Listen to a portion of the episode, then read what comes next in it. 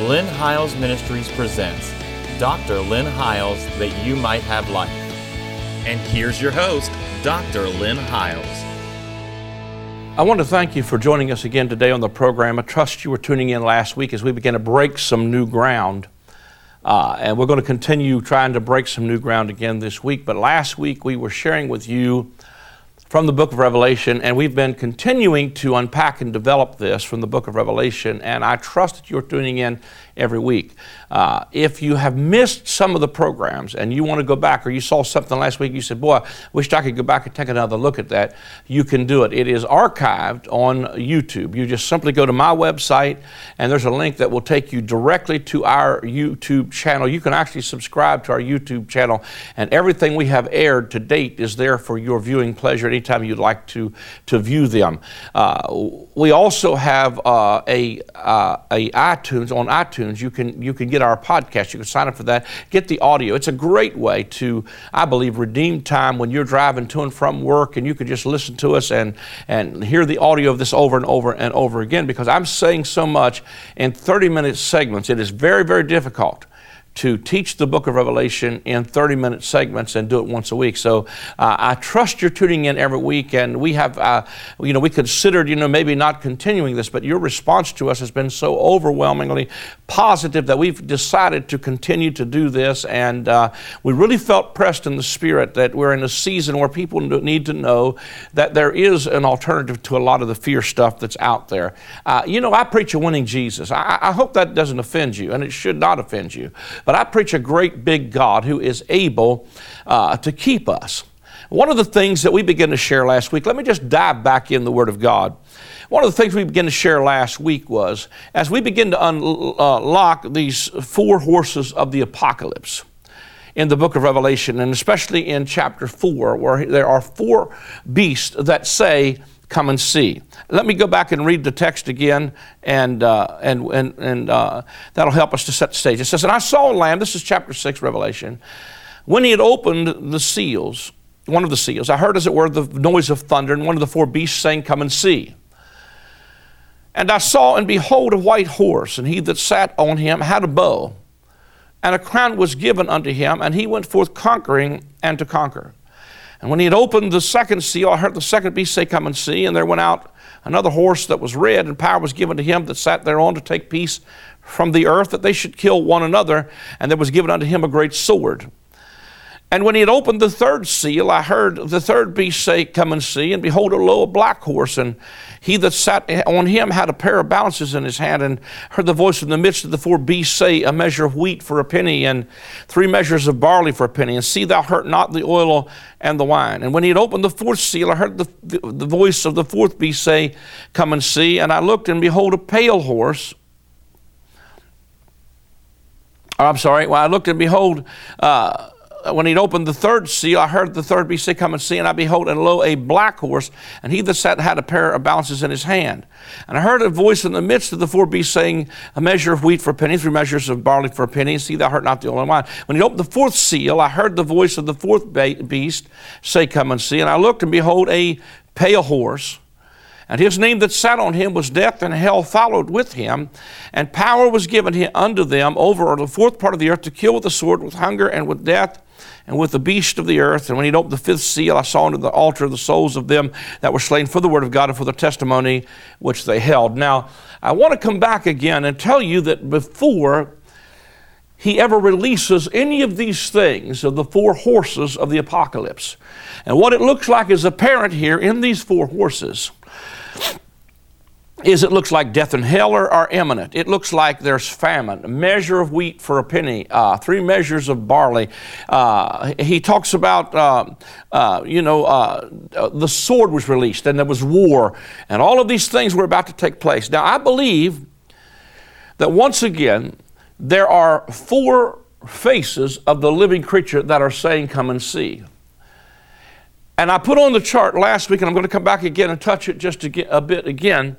But in, first of all, according especially to Adam Clarke and almost every scholar agrees that these four faces of the living creatures represent the four gospels. Uh, one of them represents, uh, let's see, I'll just start over here. The eagle represents the gospel according to John. Uh, the calf represents the gospel according to Luke because you see Jesus as the servant, the burden bearer, the, the sacrificial uh, animal, if you will. And in the book of John, you see him a, as the eagle, the one who comes forth uh, to conquer. And uh, in, Ju- in, in, in, the, in the gospel of Mark, you see him represented as the kingly lion, the son of David. And he is a, uh, he's represented as the lion of the tribe of Judah. And in, in the uh, book of Matthew, you see him uh, represented as uh, the man. And uh, what, what I begin to see is these four faces of a living creature. Before I even unpack any of the rest of it, these four gospels, if you could hear it like this, these four gospels are saying, Come and see. Now, let me say to you that, that, that every gospel, Matthew, Mark, and Luke, all of them have an Olivet discourse. You say, what is that? That's the, the most prolific, famous prophecy that Jesus ever gave concerning the time of the end. Let me make that clear. We, we say things like the end of time, but that's not a biblical terminology. The Bible does not talk about the end of time, it talks about the time of the end. And I'm going to unpack this as we keep on going through this, but I'm going to show you that the time of the end is not the time of the end of the world in the sense of a global situation, but the Greek word for world is age, eon. So the time of the end of the age. And I'm going to show you, as we continue to unpack this, some timelines to show you exactly the words of Jesus, and I think bring a very strong argument to the fact that these catastrophes are not in your future, they are in your past. Now, that ought to be good news to somebody. But I want to say to you that the Gospel of John is the only one that does not have the Olivet Discourse. That's where Jesus is talking about when will these things be? Well, it'll be the sign of your coming, the end of the age. And he talks about there'll come wars, rumors of wars.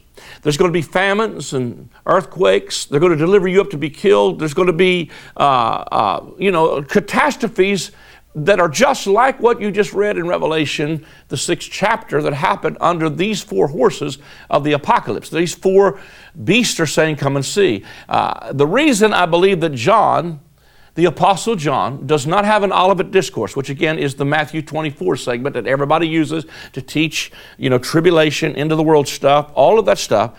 Uh, John's gospel is the only one that does not have that in there. Now, I find that interesting. But here's what I believe with everything that's in me I believe that the book of Revelation that was penned by John is an expanded version of the Olivet Discourse. I believe John is actually explaining to you what happened, when it happened, and see, the whole keynote to me is not just the fact uh, that it was going to occur, but the song that these living creatures sing in the fifth chapter is, You've redeemed us. You've redeemed us to God by your blood out of every nation, kindred, tongue, and people. And so the real emphasis here, to me, is not just the fact that there's coming catastrophes, and they did come historically. I'm going to read you some stuff out of Josephus and Eusebius and some of the historians that show you that everything Jesus prophesied would happen in that generation, in fact, did happen in that generation. Jesus said in Matthew 24, after he talks about wars, rumors of wars, uh, they'll deliver you up to be killed. Uh, there'll be famines and earthquakes, and, and uh, then there'll be tribulation such as was not since the world began. And uh, not one stone is going to be left on another here. It's not going to be thrown down. Jesus stops in the middle of that, Matthew 24, verse 34, and he says, I tell you truth. Verily, verily, or truly, truly, I say to you, this generation standing right here will not pass away to all these things are fulfilled.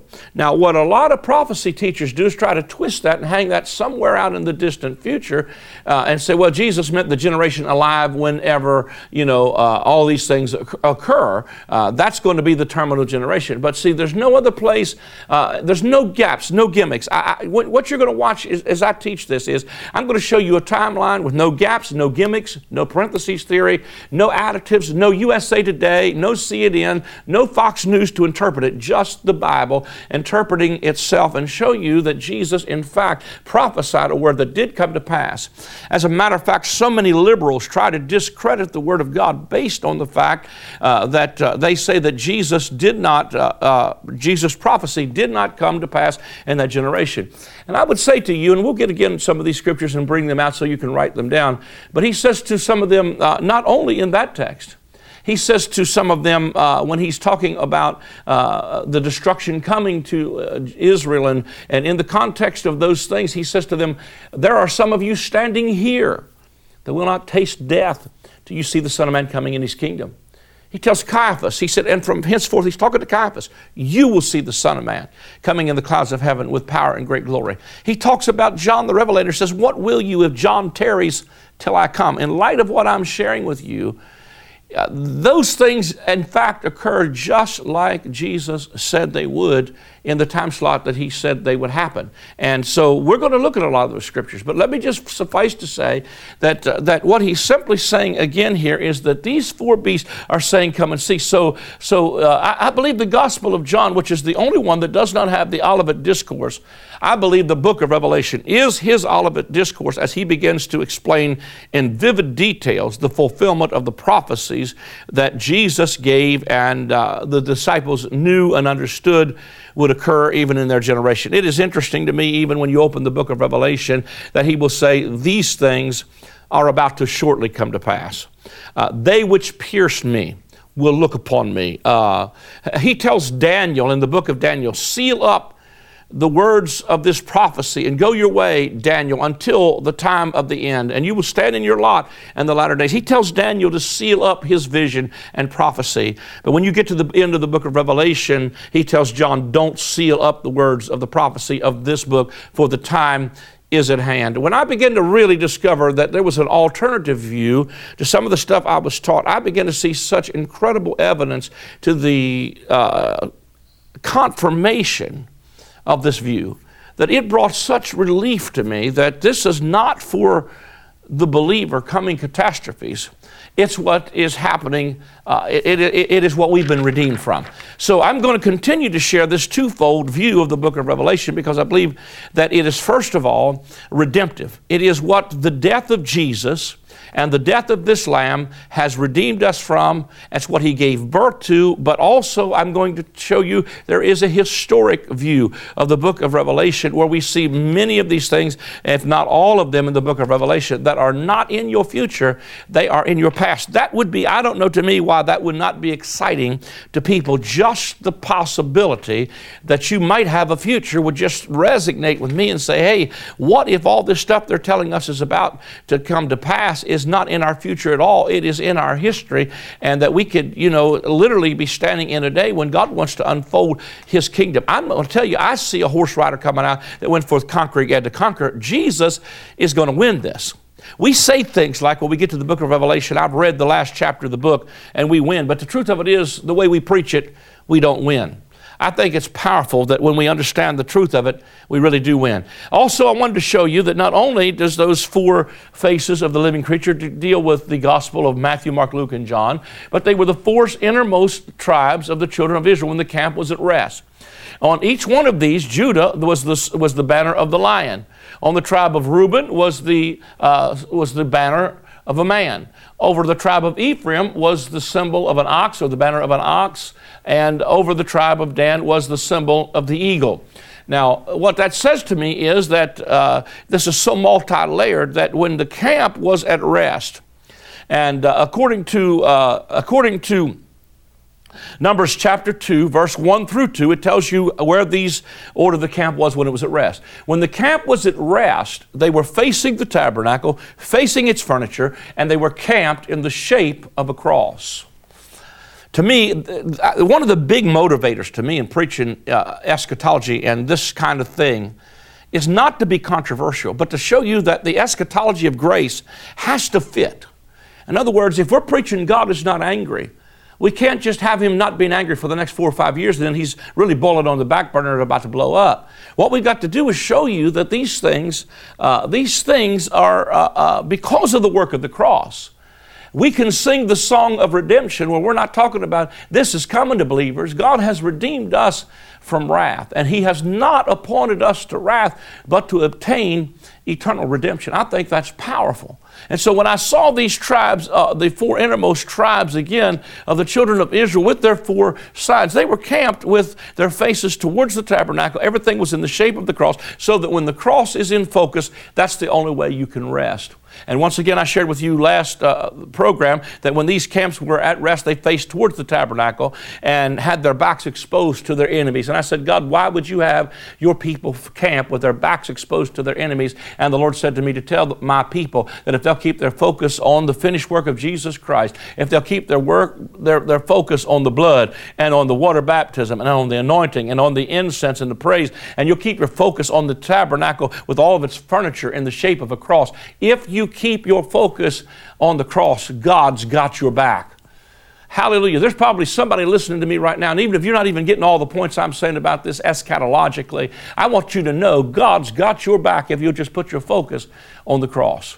Not only did God have their back, but these tribes could see over top of their back. These tribes could see over top of their back. And as one holy nation, when we quit fighting each other and we start beating our swords and weapons into plowshares, what we're going to do is have each other's back. And oh, God, help us get to the place where instead of attacking each other, uh, we, we, we have each other's back. That's why even my posture in teaching eschatology is not to fight anybody else. I, I, I respect people who've uh, studied other views of this. I have too, and I respect their uh, hours of, uh, of work. I have just come to a conclusion that this is truth to me, and I'm just putting it out there so that you can either receive it or reject it, but love us anyway and stay with us because sooner or later we're going to move on from this anyway. But to me, this is incredibly, incredibly good news. And one of the things that I really began to see was that, you know, when you start to, when you start to look at these, um, uh, again, uh, camp each one of these not only had uh, uh, the Matthew, Mark, Luke, and John as a symbol of the man,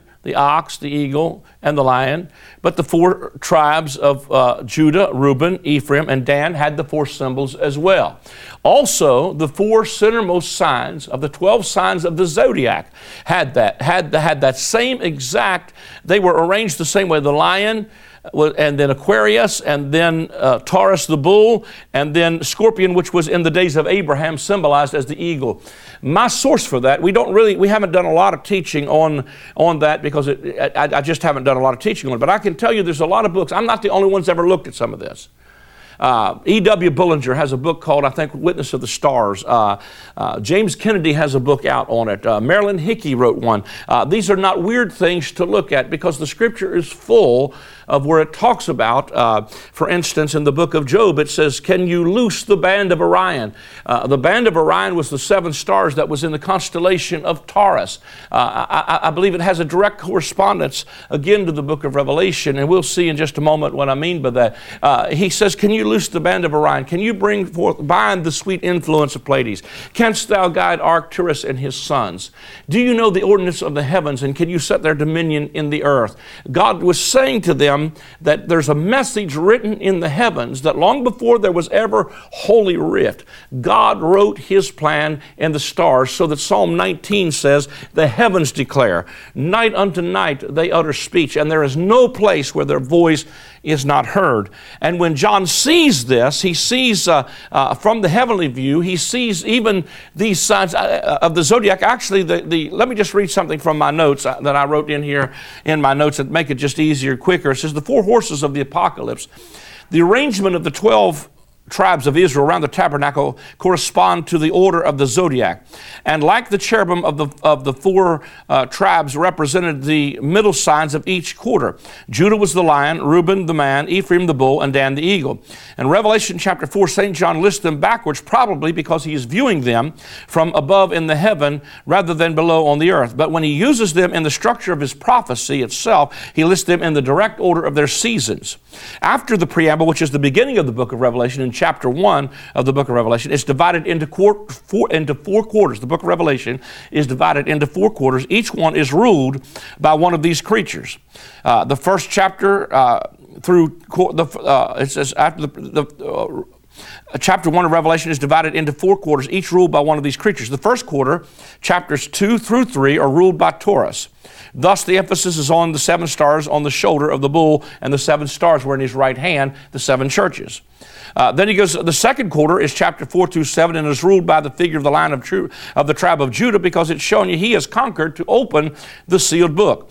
The eagle is, is chapter 8 through 14, and what he shows is he shows uh, an eagle in the mid heaven crying, Woe, woe, woe. In the third quarter, there are wrath and vials of judgment that, that are being poured out under the sign of the eagle through these chapters. Chapters uh, um, uh, let's see, chapter 14 through 22 is governed by the man, and it is uh, the sign of Aquarius with the water being poured out and, and you see in the fourth, the latter part of the book of Revelation, there are vials of wrath that are being poured out. It is the pouring out, it is the updumping of the water. And also, you see in that, you see Aquarius pouring out the chalices of wrath and the river of life flowing out of the throne of God. It is, uh, uh, uh again, I believe, correspondent to Aquarius standing with his bucket updumped, saying, In the last days, saith God, I'm going to pour out my spirit on all flesh. Your sons and your daughters are going to prophesy. So, I mean, to me, it is so powerfully connected from every direction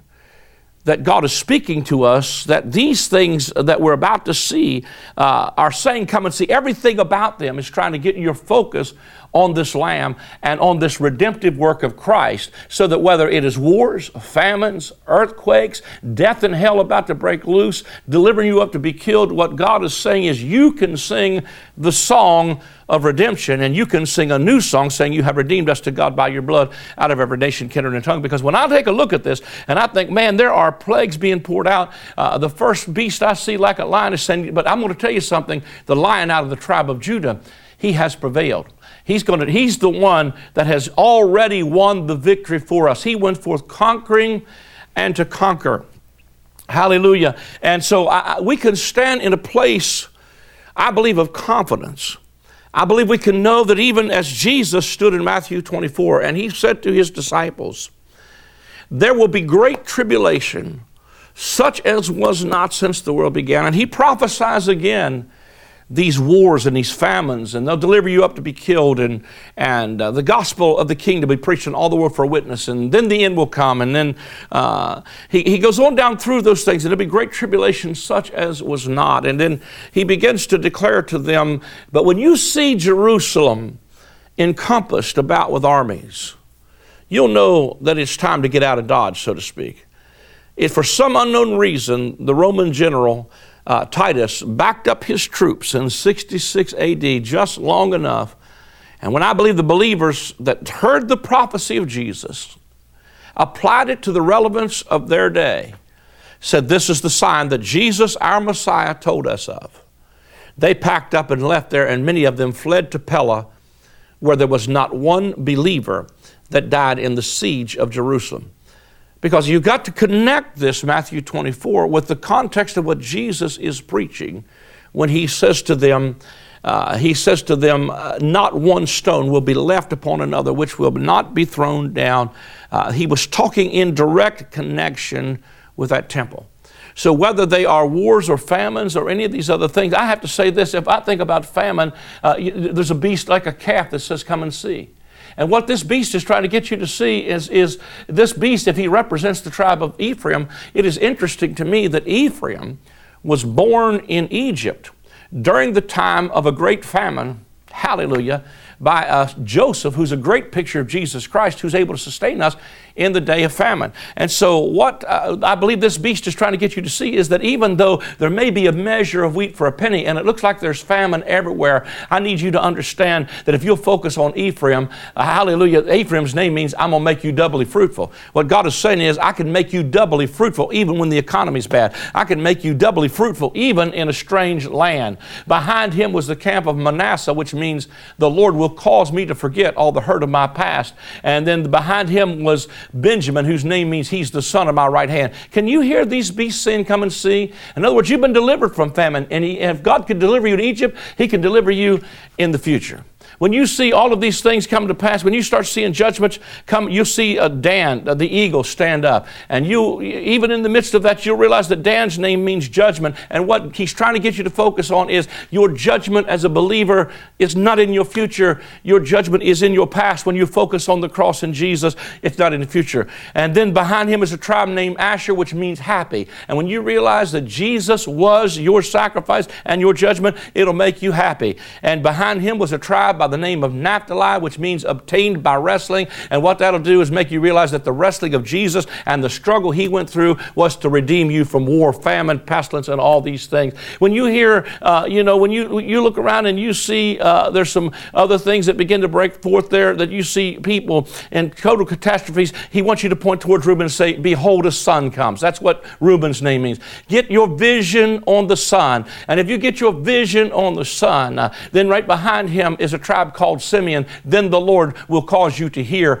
and be able to receive. And then you understand behind him is a, a, a tribe by the name of Gad, which means a troop comes. That God will give his angels charge concerning you and keep you in all his ways. When you hear these things happening, you can look towards Judah and hear the lion of the tribe of Judah roar, and you can hear him uh, say, I've got the victory. I'm the one that's won it. Uh, you can hear right behind him was Issachar, which means reward. Jesus is our rear guard, and he is our reward. And Zebulun, which means he not only did all this for me, but he is my habitation. Zebulun means the habitation of God, so that everything this lion is, is not just out there somewhere as an enigma, but everything it is lives in me. I'm trying to get you to sing the song of redemption and see that whether uh, even I'm right about these things historically and when they occurred, I'm telling you, regardless of whether I'm right on the dates or not, God wants you to know that the song of redemption is what He's singing. Is not what's coming to believers. This is what you've been redeemed from. Thank you for joining us again this week. Take a moment to write to us. I trust, I know I'm packing a lot in this, but I hope you're getting my points as we share these things. Take a moment to call that number on the screen. We need your help to continue to preach like this.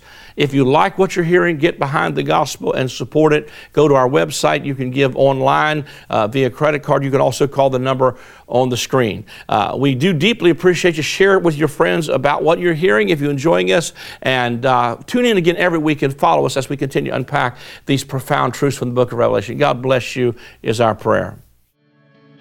For anyone struggling to understand John's writings in Revelation, this book provides true, biblically based answers. Through detailed insights into the letters John wrote to the seven churches of his day, you will learn how to avoid the mistakes of the early church to overcome today's trials and tribulations. This book will provoke you to thought and dialogue, bringing greater clarity and revelation of Jesus Christ.